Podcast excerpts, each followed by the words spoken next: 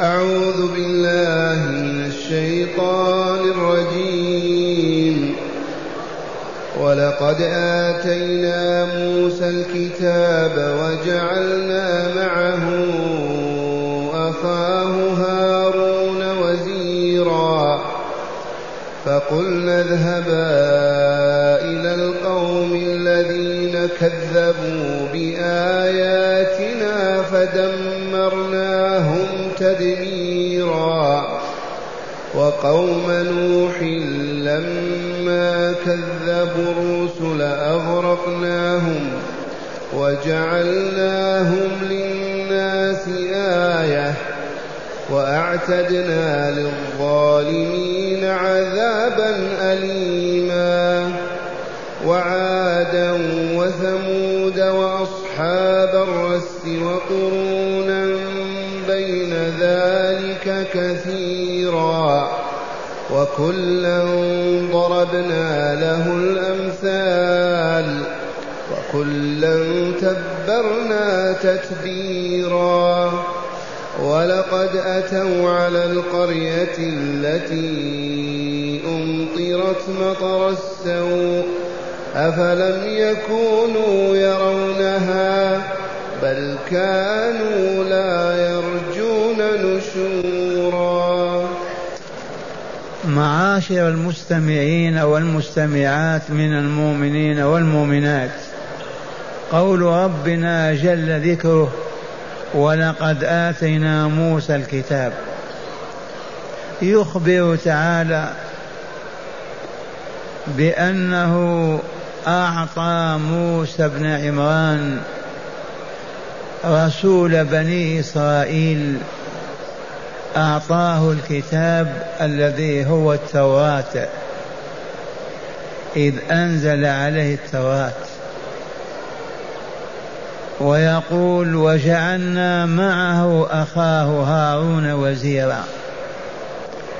إذ موسى عليه السلام لما أمر بالذهاب إلى فرعون وملئه لدعوتهم إلى الله ليؤمنوا ويسلموا، موسى قال لربه واجعل لي وزيرا من أهل هارون أخي أشدد به أزري وأشرك في أمري كي نسبحك كثيرا ونذكرك كثيرا إنك كنت بنا بصيرا. فاستجاب الله تعالى له ونبأ هارون وأرسله فهو نبي ورسول، وبعثه مع أخيه إلى ديار مصر لدعوة فرعون، أولا إلى أن يعبد الله تعالى وحده، ثانيا أن يرسل بني إسرائيل إلى أرض القدس. ذي مهمة موسى وأخيه هارون عليهم السلام. فهذا خبر من الله تعالى يقول ولقد آتنا موسى الكتاب وجعلنا معه أخاه هارون وزيرا. فلم أنتم أيها العرب أيها المشركون في مكة وخارجها تنكرون رسالة محمد صلى الله عليه وسلم وإنزال الكتاب عليه الذي هو القرآن؟ لقد سبق أن أرسل الله موسى وأنزل عليه كتابه، فما هو العجب الذي حملكم على أن تكذبوا برسولنا وكتابنا ولقائنا؟ وقوله تعالى فقلنا اذهبا إلى القوم الذين كذبوا بآياتنا، أي أمرنا موسى وأخاه هارون عليهما السلام أن يذهبوا أن يذهبا إلى من؟ إلى القوم الذين كذبوا بآيات الله وكفروا بها وجحدوها، ألا وهم فرعون والأقباط في البلاد المصرية. إذن ولم يستجب فرعون وأصر على أنه الرب والإله الذي لا رب غيره لا إله سواه، وأصر على استعباد بني إسرائيل والتنكيل بهم وتعذيبهم، أصر على كفره بموسى ورسالته، بهارون ورسالته مع أخيه.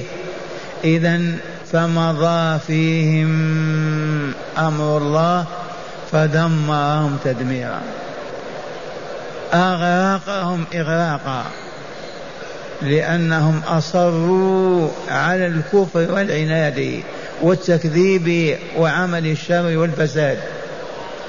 إذن فليذكر من حالهم حال فرعون في الكفر والتكذيب والعناد والظلم والشر والفساد، فلينظروا متى تنزل بهم نقمة الله وتحل بدارهم ويدمرون تدميرا كاملا. وقوله تعالى وقوم نوح لما كذبوا الرسل أغرقناهم. قوم نوح، من نوح؟ نوح هذا أول رسول أول رسول من رسل الله الذين أرسلوا إلى أقوام يدعونهم إلى الله عز وجل. نوح عليه السلام أرسل إلى ديار أهلها يعبدون غير الله عز وجل، وسبب عبادتهم الآلهة الباطلة المزعومة أن هناك أناسا صالحين وهم يغوث ويعوق ونصر وسواع، كانوا من الصالحين قبل نوح مع النبي الذي كان معهم من أنبياء الله. فلما مات هؤلاء بنوا على قبورهم وجعلوا لهم صورا وتماثيل، وأصبح الجيل بعد الجيل يعبدونهم وسموهم آلهة. فلما عبدوا غير الخالق وذلوا وأذعنوا لغير سيدهم ومالك أمرهم الله جل جلاله وعظم سلطانه، فأصبحوا أهلا للشر والفساد، ثم العاقبة السوء يوم المعاد بالخلود في جهنم دار الوبار. إذن فمن رحمة الله تعالى أرسل إليهم رسوله نوح عليه السلام، وعاش بينهم ومكث في ديارهم يدعوهم إلى الله ألف سنة إلا خمسين عاما. أخبر تعالى بهذا في كتابه فلبث فيهم ألف سنة إلا خمسين عاما وهم مصرون. ومن أراد أن يعرف دعوة نوح في كتاب الله فعليه بقراءة سورة نوح، والمفتتحة بقول الله تعالى إنا أرسلنا نوحا إلى قومه.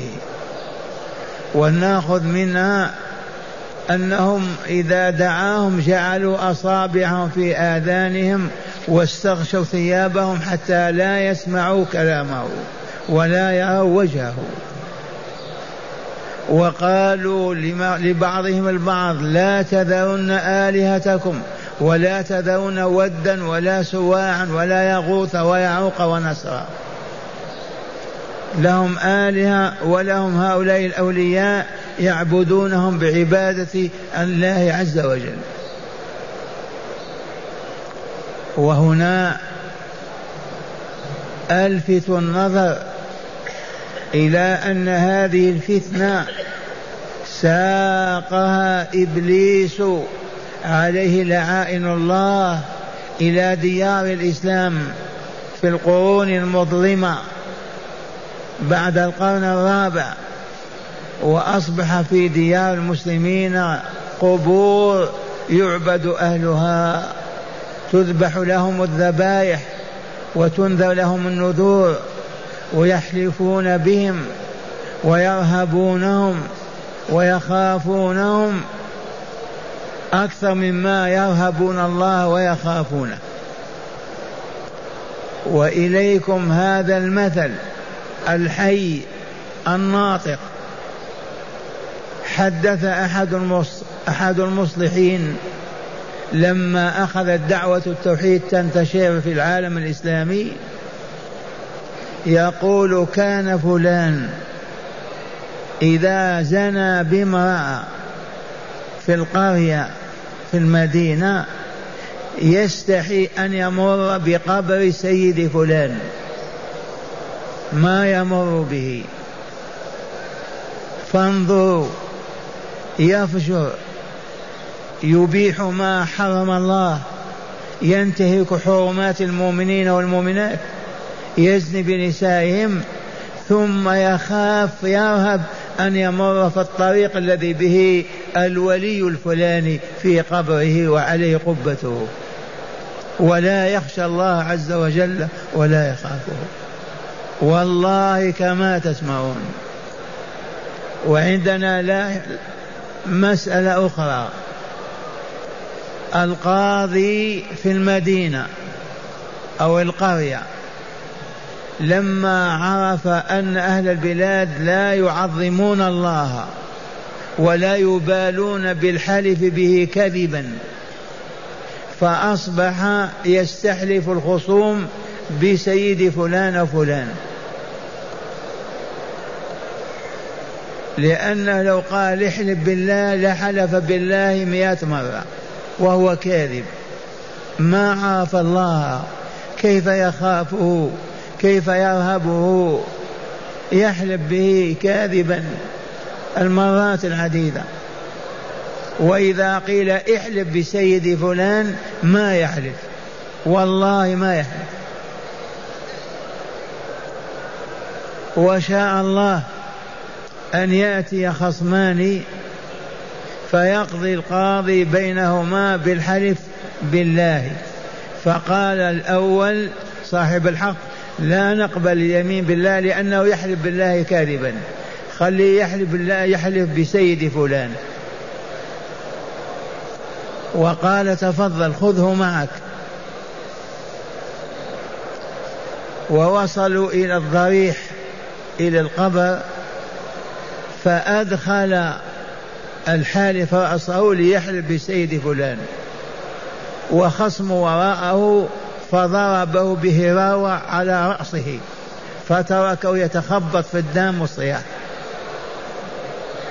ماذا حصل؟ قالوا: هذا حلف بسيد فلان كاذبا فضربه، حلف بسيد فلان كاذبا فضربه وهو يتخبط في دمه. معشر المستمعين، هذا ثمرة الجهل بالله. ما عرفوا الله عز وجل، كيف يخاف ميتا ويرهبه ويخشع بين يديه ويذل ويصلي فلا يبالي بمن هو يصلي معه، يصلي له، لا خشوع ولا خضوع ولا انكسار بين يدي الله. وإذا وقف أمام قبر يذل وينكسر. العلة هي الجهل. يجب أن نذكر الله وأن نجلس بين يدي أهل العلم لنتعلم، فتزول تلك المفاسد من, من نفوسنا، ونعرف الحق ونعبده عز وجل. وقوم نوح لما كذبوا الرسل وعبر بالرسل، وأراد نوحا باعتبار أن من كذب رسولا من رسول الله ثلاثمائة وأربعة عشر رسولا حكمه حكم من كذب كل الرسل. واذكروا هذه القاعدة: من كذب عيسى في رسالته يعتبر كذب كل الرسل، من كذب رسولنا محمد صلى الله عليه وسلم يعتبر كذب كل الرسل، لأنهم رسل الله. من كذب واحدا منهم كذب الباقين والآخرين. فلذا قال تعالى: لما كذبوا الرسل، وهو يعني نوح عليه السلام، ماذا فعلنا بهم؟ قال أغرقناهم أغرقهم بالطوفان، ما بقي حي على وجه الأرض إلا من في السفينة، أغرقهم بالطوفان. وقبل أن ينزل نقمته بعباده المشركين الكافرين أوحى إلى عبده ورسوله نوح أن اصنع سفينة واحمل فيها المؤمنين والمؤمنات، وصنع السفينة.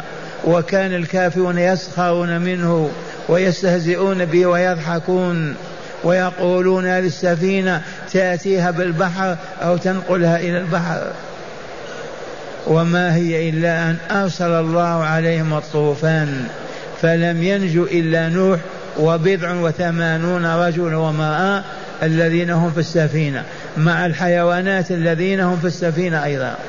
وأغرق الله تلك البلاد كلها، فأغرقناهم وجع... أغرقناهم وجعلناهم للناس آية، علامة تدل على وجود الله العليم الحكيم، علامة تدل على رسل الله وأنهم أهل حق، تدل على أن الله ما أرسل رسولا إلا ويجب الإيمان به واتباعه، تدل على أن الله عليم حكيم ذو قدرة لا يعجزه شيء، لا إله إلا هو لا رب سواه.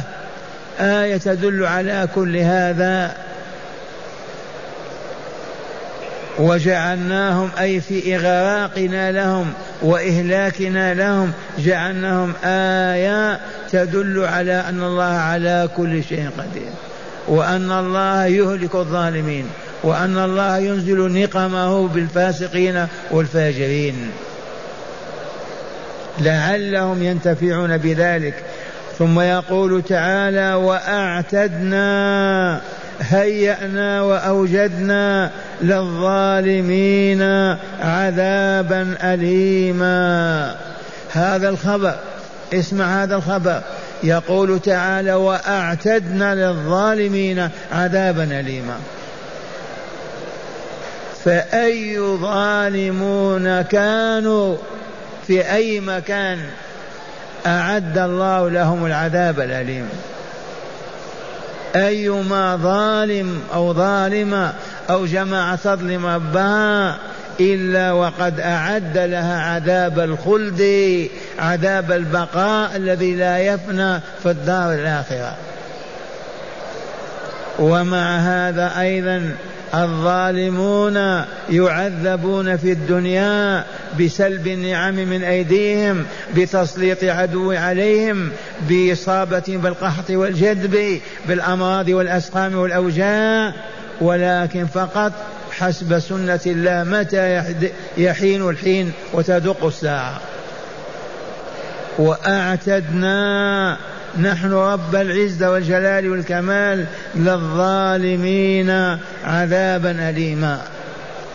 معاشر المستمعين، يا زوار المسجد النبوي الشريف، اعلموا يرحمكم الله أن الظلم ثلاثة أنواع: ظلم العبد لربه تعالى، ظلم العبد لنفسه، ظلم العبد لأخيه الإنسان.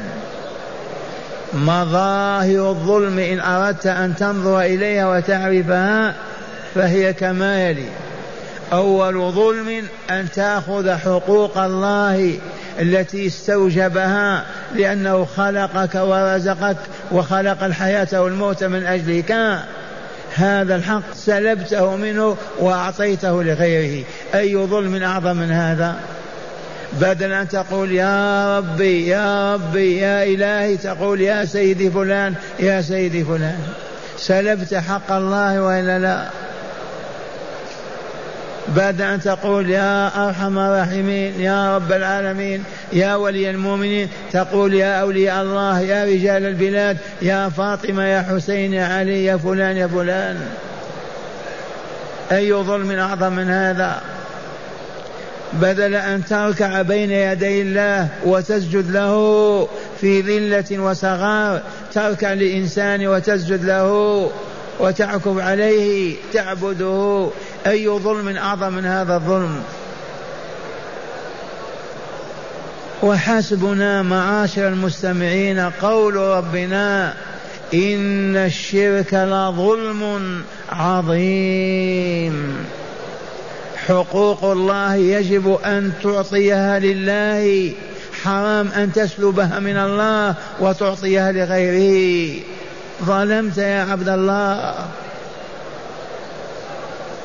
فكل العبادات التي تعبدنا الله بها أنزلها في كتابه وبينها رسوله، هذه العبادات يجب أن لا يصرف منها شيء لغير الله، حتى كلمة و باليمين.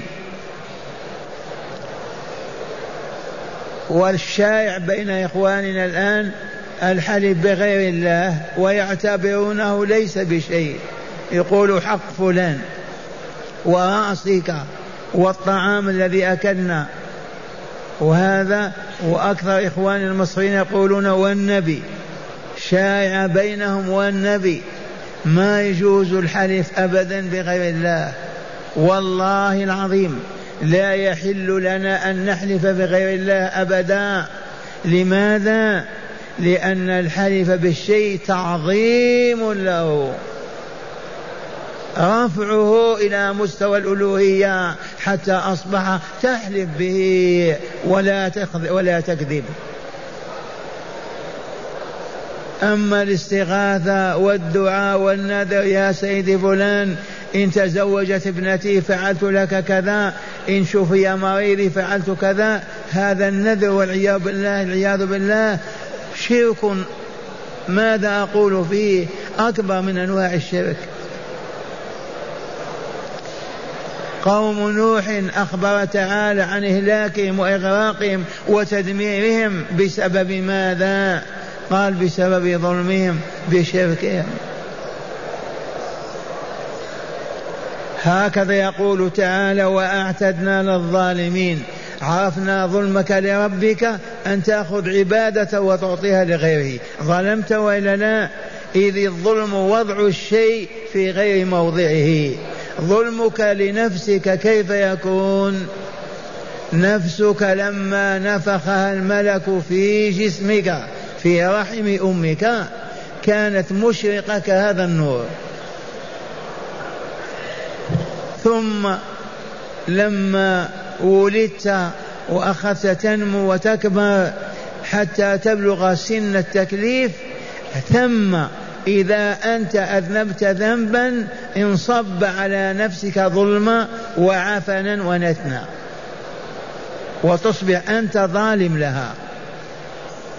فإن أنت عبدت الله واستقمت على عبادته يبقى إشراق نورك في نفسك كما هو، لكن إذا أنت أشركت أو أذنبت ذنبا من الذنوب يقع على النفس فتصاب بالظلم والعياذ بالله تعالى. ومن ظلمها أنت ظالمها، ما ظلمها غيرك. فلنحذر الظلم لأنفسنا بأن لا نعصي ربنا ولا نخرج عن طاعة مولانا، حتى تبقى نفوسنا طاهرة نقية مشرقة يرضاها الله ويحبها. إن الله يحب التوابين ويحب المتطهرين. لماذا؟ لأن أرواحهم زكية طاهرة. ويقول: قد أفلح من زكاها، أي نفسه طيبها وطهرها بهذه العبادات الشرعية التي أنزل الله بها كتابه وبعث بها رسوله. الظلم الثالث: ظلمك لأخيك الإنسان كافرا ومؤمنا، لا تأخذ ماله بدون رضاه، لا تسب ولا تشتم، لا تقبح ولا تعير، لا تضرب ولا تقتل. ظلمك للإنسان شر وظلم والعياذ بالله، ولا يحل لإنسان مؤمن أن يظلم غيره حتى ولو كان كافرا، لأنه عبد الله، عبد مولاك، كيف تعتدي عليه وتظلمه؟ أنسيت ربك خالقك وخالقه؟ ما هو عبد غير الله، عبد الله، فكيف تظلمه وتعتدي عليه؟ هكذا يقول تعالى: وأعتدنا للظالمين عذابا أليما. قال الظالمين المستغرقين في الظلم، المتمكنين منه، المتوغلين فيه. أما من ظلم ظلما وتاب، تاب الله عنه ومحى أثره عن نفسه. ثم قال تعالى: وعادا وثمودا وأصحاب الرس وقرونا بين ذلك كثيرا. عاد، أين عاد؟ قبيلة عاد كانوا في حضرموت في جنوب الجزيرة. عاد أمة لم تعرف الدنيا، أمة أقوى منها ولا أقدر. كانوا عمالقة طولهم ثلاثون ذراعا، وبنوا وصنعوا و ولكن أعرضوا عن الله فعبدوا غيره، فأرسل الله تعالى إليهم رسولا من رسله هو هود عليه السلام، فدعاهم إلى ربهم أن يعبدوا الله ويتخلوا عن عبادة الأصنام والأحجار، فأصروا وعاندوا وكابروا اليوم بعد اليوم والعام بعد العام، حتى آن أوان هلاكهم. فأرسل الله تعالى عليهم ريحا عاصفة سبع ليال وثمانية أيام. والله ما بقي أحد، أهلكوا، وما نجا منهم إلا هود والمؤمنون. قبل أن ينزل العذاب خرجوا متجهين شمالا. واقرأوا قول الله تعالى: أرسلنا عليهم ريحا صرصرا في أيام نحسات لنذيقهم عذاب الخزي في الحياة الدنيا ولعذاب الآخرة أخزى وهم لا ينصرون. أمة وقعوا الفجر وليال عشر في قوله تعالى: ألم تر كيف فعل ربك بعاد إرم ذات العماد التي لم يخلق مثلها في البلاد. مدينة من أعظم المدن حولها إلى ماذا؟ إلى دمار وخراب. ألم ينتهي إلى علمك يا رسولنا كيف فعل ربك بعاد إرم ذات العماد التي لم يخلق مثلها في البلاد؟ دمرهم مرة واحدة. ومن لطائف العلم أن عجوزة من عجائز تلك البلاد حفرت في جبل وعرفت أن المحنة تنزل والعذاب ينزل، فدخلت في غار في داخل الجبل، فجاءت الريح تضرب حتى استخرجتها، وأصبحت تعرف تلك, تلك الساعة وذلك اليوم بقارة العجوز، موجودة عند العرب إلى اليوم. القارة المطر أو البلاء الذي ينزل الرياح العاصفة، العجوز والبرد. ثمود شمالا، لما خرج هود مع المؤمنين اتجهوا شمالا، بعضهم نزلوا بمكة وبعضهم اتجهوا شمالا، وكونوا لهم دولة وبلاد في شمال المدينة في الحجاز. ثمود وأصبحت لهم قوة ودولة وسلطان واعتزاز وصنع وما إلى ذلك. فأرسل الله تعالى إليهم عبده ورسوله صالحا عليه السلام، فدعاهم إلى الله: اعبدوا الله ولا تشركوا به شيئا، لا إله لكم إلا الله ولا رب لكم سواه، اعبدوا أطيعوني، استجيبوا لربكم، اعملوا ما يأمركم أن تعملوا، انتهوا عما نهاكم عن فعله. وأصروا وسخروا واستهزأوا وقالوا إن كنت رسولا فأخرج لنا من هذا الجبل ناقة. فقام صالح يصلي ويديه على صدره، ما زال يصلي ما فرغ من صلاته حتى تصدع الجبل وانشق وخرجت منه ناقة عشراء. العجب، هذه ناقة الله لكم آية، فذروها تأكل في أرض الله ولا تمسوها بسوء فيأخذكم عذاب أليم. ومع هذا قالوا سحرنا، كيف هذه الناقة ترعى الماء تشرب ماءنا وحدها في يوم ولنا الماء في اليوم الثاني؟ واحتالوا ومكروا وعقروها في لصم لصوصهم، يأخذ الإذن من كل واحد تأذن، تسمح لي أن أعقر الناقة؟ يقول نعم، فعقرها فاعتبروا كلهم عقروا تلك الناقة، فأنزل الله تعالى بهم عذابه، فأرسلنا عليهم صيحة واحدة فكانوا كهشيم المحتضر. أهلكهم الله. وقرأوا إن شئتم سورة والشمس وضحاها. كذبت ثمود بطغواها، الطغيان هو الذي سبب الكذب، اعرفوا هذه الحقيقة. كذبت ثمود لما طغت، تمولت وعزت واكتادت، إذ انبعث أشقاها، هذا غدار بن سالف عليه لعائن الله، انبعث غدار بن سالف وعقر الناقة فعقروها، فدمدم عليهم ربهم بذنبهم فسواها ولا يخاف عقباها. ولم ينجو أحد إلا صالح ومن معه من المؤمنين. هكذا تعالى يذكرنا ويقول وعادا وثمود وأصحاب الرس. الرس بير، أهل القرية لما حاربهم النبي بالدعوة واغضبهم وسخطوا عليه دفنوه في ذلك البير، ألقوه في البير، هم أصحاب الرس. وجاءهم بعد ذلك شعيب ما استجابوا أيضا. وقرونا بين ذلك كثيرا، أمم كثيرا أرسل الله فيهم الرسل وأنزل على رسلهم الكتب ودعاهم إلى الله ليستقيموا على دعوته ومنهاجه فيكملوا ويسعدوا، فرفضوا، أهلكهم الله عز وجل. إذن فما حال المشركين في مكة؟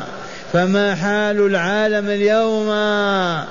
أليس الله قد أرسل محمدا؟ أليس الله قد أنزل كتابه عليه؟ أليس الله قد دعاهم؟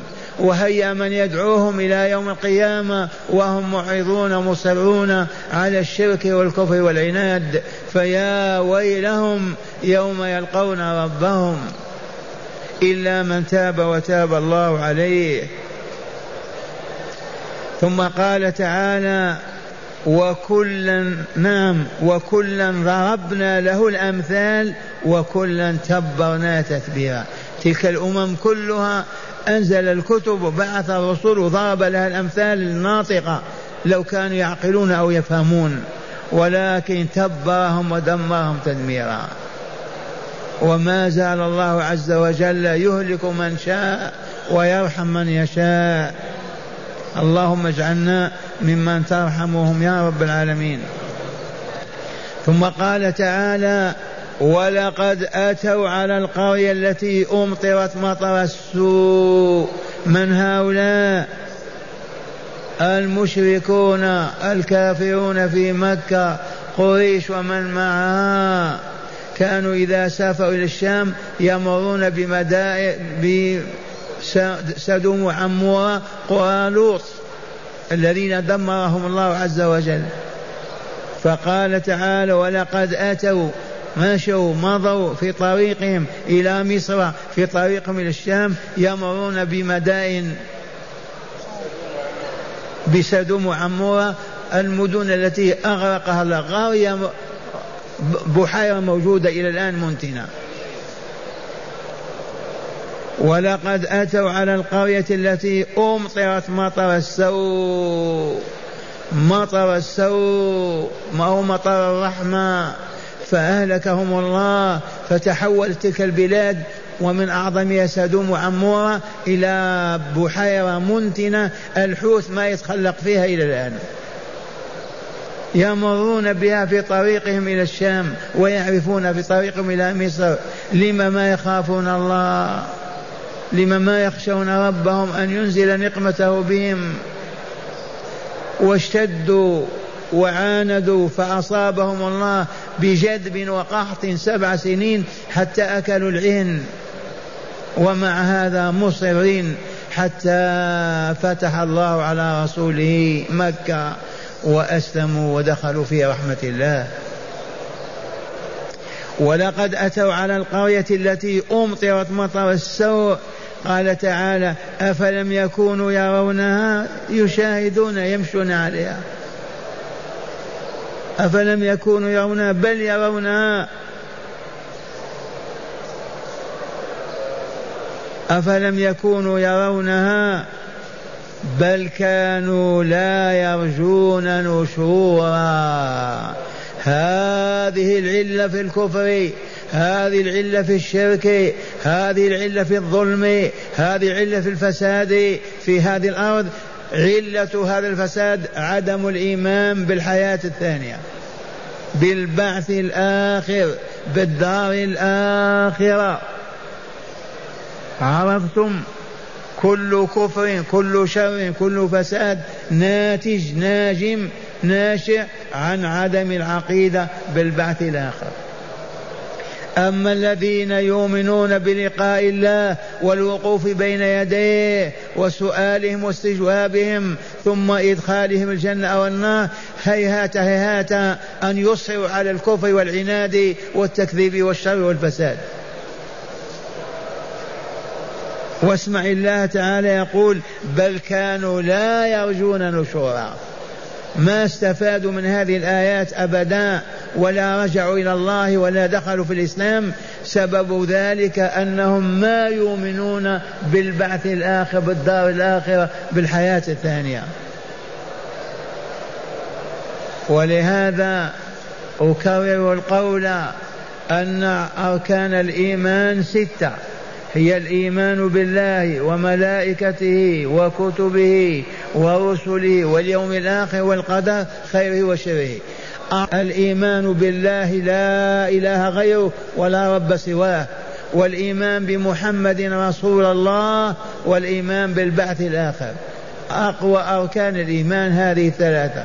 من كذب الرسول محمدا ولو آمن بالله ولقائه ما ينتفع، من كذب الله في ألوهيته وعبد غيره عيسى أو أمه أو الصليب أو القبر أو كذا، ما ينفع الإيمان بالملائكة ولا بالرسل. من كذب باليوم الآخر ما يستقيم أبدا ولا يرجى منه استقامة. لكن المؤمن بأنه سيسأل لما قلت كذا، لما أكلت كذا، لما نمت عن كذا، لما فعلت كذا، ويثيبه على ذلك ويجزيه. الذي يؤمن هذا الإيمان والله لهو الذي يستقيم ويعيش خمسين سنة مئة سنة ما يظلم ولا يعتدي ولا يفجر. لكن إذا فقدت هذه العقيدة صاحبه هبط، يفعل كل باطل وكل شر. وبالأمس الذي ما يؤمن بالله ولقائه لا يوثق فيه ولا يعول عليه ولا يؤتمن أبدا ولا يصدق في شيء، لأنه شر الخلق. من شر الخلق؟ ليس القردة ولا الخنازير ولا الكلاب ولا الذئاب، ولكن الكافرون والمشركون.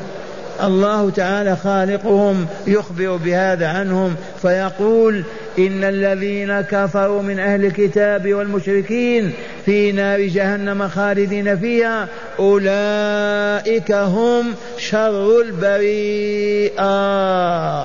ما البريئة؟ الخليقة، برأ إذا خلق.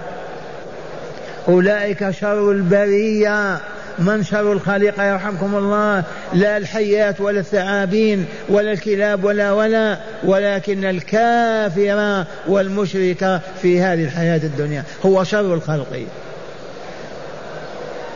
ما وجه ذلك؟ الذي ما يسأل من خلقني، من رزقني، من خلق هذا الكون، من أوجد هذه الحياة، ما يسأل أبدا، ولا يقال من هو ولا ما يأمر ولا بما ينهى ولا يحب ماذا أو يكرم أبدا، ويستمر على الجرائم والموبقات والخبث. أي, أي شر أعظم من هذا الشر؟ أولئك هم شر البرية أي الخليقة. أما أهل الإيمان والعمل الصالح جعلنا الله وإياكم منهم، فالله يقول إن الذين آمنوا وعملوا الصالحات أولئك هم خير البرية، جزاء عند ربهم جنات عدن تجري من تحتها الأنهار خالدين فيها أبدا رضي الله عنهم ورضوا عنه، ذلك لمن لمن خشي ربه أي خاف من الله، فاستحى أن ينظر إلى امرأة لا تحل له، استحى أن يقول كلمة تسيء إلى مؤمن، استحى أن يمد يده بظلم أو اعتداء، لأنه يعيش بين يدي الله يراقب الله في كل أعماله وفي كل حركاته وسكناته. هؤلاء هم المؤمنون بحق، اللهم اجعلنا منهم. والآن معاشر المستمعين مع هداية الآيات، هذه الآيات التي درسناها فيها هداية، كل آية لها هداية، سبحان الله والله العظيم، كل آية. والقرآن كذا أربع آلاف ومئتين وأربعين آية، كل آية لها هداية. بيان ذلك لما نقول والشمس وضحاها، هذه آية وإلا لا؟ آية من أنزلها؟ الله. على من نزلت؟ على رسول. لما أنزلت؟ لهداية عباد الله. إذن فيها هداية، كل آية فيها هداية تهدي إلى الله عز وجل. فضل. بسم الله والحمد لله. من هداية هذه الآيات أولا بيان سنة الله تعالى في إهلاك الأمم بعد الإنذار والإعذار إليها، بيان سنة الله تعالى بيان سنة الله تعالى في إهلاك الأمم وتدميرهم، وهي أنهم يبعث إليهم الرسول فيكذبوه ويتهموه بالسحر أو بالجنون ويرفضوا دعوته ويعاندوه ويحاربوه أيضا، فيستوجبون الهلاك فيهلكهم الله كما من عاد إلى قوم لوط. نعم. ثانيا بيان عاقبة المكذبين وما حل بهم من دمار وعذاب، بيان عاقبة المكذبين. عباد الله لا تكذبوا ربكم ولا رسوله، قولوا آمنا بالله ولقائه، آمنا بالله ورسوله، هذا كتاب الله بين أيدينا، آمنا بكل ما فيه، لأن التكذيب يسوق صاحبه إلى الهاوية إلى الهلاك. نقول آمنا ولا نقول كذبنا أبدا، آمنا بالله ولقائه، آمنا بالله وكتابه، آمنا بالله ورسوله، آمنا بالله وقضائه وقدره. وعلى هذا المنهج نعيش حتى نلقى ربنا عز وجل. ثالثا وأخيرا بيان علة تكذيب قريش للرسول صلى الله عليه وسلم وما جاء به، وهي تكذيبهم بالبعث والجزاء، فلهذا لم تنفعهم المواعظ ولم تؤثر فيهم العبر. كما علمتم وزادني الله وإياكم علما، التكذيب والعناد الشرك الباطل الشر الفساد كلها ناتجة عن عدم الإيمان بلقاء الله عز وجل، بل كانوا لا يرجون نشورا. فالذي يرجو ويأمل أن يحيا بعد موته ويحاسب ويجزى، هيهات هيهات أن يستمر على الظلم أو يبقى على الشر والفساد، بل لا بد أن يعود ويتوب إلى الله. لكن الذي ما يؤمن بالبعث الآخر والدار الآخرة لا يمكن أن يستقيم أبدا.